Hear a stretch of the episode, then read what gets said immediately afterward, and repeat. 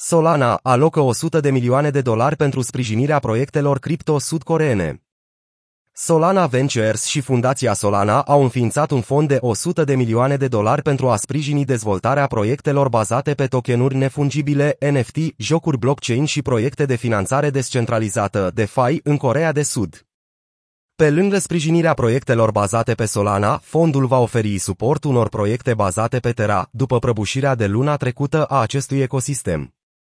Fundația Solana consideră că dezvoltatorii Terra nu ar trebui să fie responsabili pentru ceea ce s-a întâmplat în rețeaua blockchain. Într-un interviu publicat de Bloomberg pe 8 iunie, directorul general de jocuri al Fundației Solana, Johnny B. Lee, a spus Dezvoltatorii nu au făcut nimic greșit, dar sunt lăsați în urmă. Noul fond ajută la consolidarea obiectivului Solana de a deveni un blockchain ideal pentru jocuri. Solana Ventures a lansat un fond similar de jocuri de 100 de milioane de dolari, împreună cu crypto exchange-ul FTX și Lightspeed Ventures, în noiembrie anul trecut. De asemenea, are un fond de 150 de milioane de dolari cu firmele axate pe jocuri Forte și Griffin Gaming Partners. Se așteaptă ca Corea de Sud să devină un focar al dezvoltării NFT și metavers în acest deceniu, guvernul alocând 187 de milioane de dolari pentru a-și construi propriul ecosistem metavers. Metaversul corean se va concentra în principal pe creșterea conținutului digital și a corporațiilor digitale din țară. Fundația Solana se bazează pe finanțarea jocurilor, GameFi și pe finanțarea DeFi pentru a se impune în Corea de Sud pe măsură ce companiile încep să concureze pentru bani din granturi. Concurența de a construi cea mai bună platformă este acerbă, deoarece mai multe platforme sud-coreene oferă deja acces la NFT-uri sau DeFi, cum ar fi blockchain-ul Clayton și platforma de tranzacționare Upbit. Cea mai mare platformă DeFi a Clayton este ClaySwap, care are o valoare totală blocată, TVL, de 274 de milioane de dolari, conform platformei de monitorizare DeFi Lama.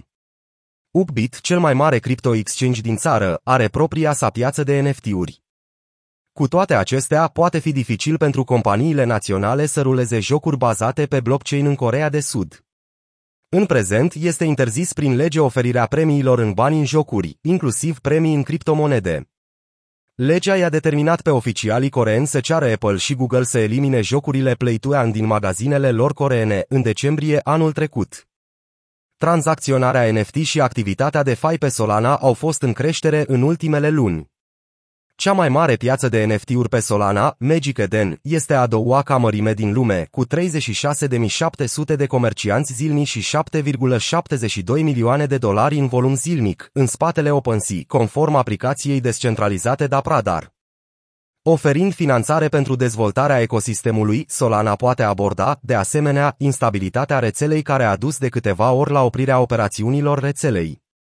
Rețeaua Solana a suferit o întrerupere de 7 ore în noaptea de 30 aprilie spre 1 mai din cauza unui val de tranzacții de la boții de minting a NFT-urilor. Un record de 4 milioane de tranzacții sau 100 de gigabits pe secundă de date au congestionat rețeaua, împiedicând validatorii să ajungă la un consens, ceea ce a dus la întreruperea rețelei Solana. Prețul SOL este constant în acest moment, crescând doar cu 0,2% în ultimele 24 de ore pentru a se tranzacționa la 39,36 de dolari conform datelor de la CoinMarketCap.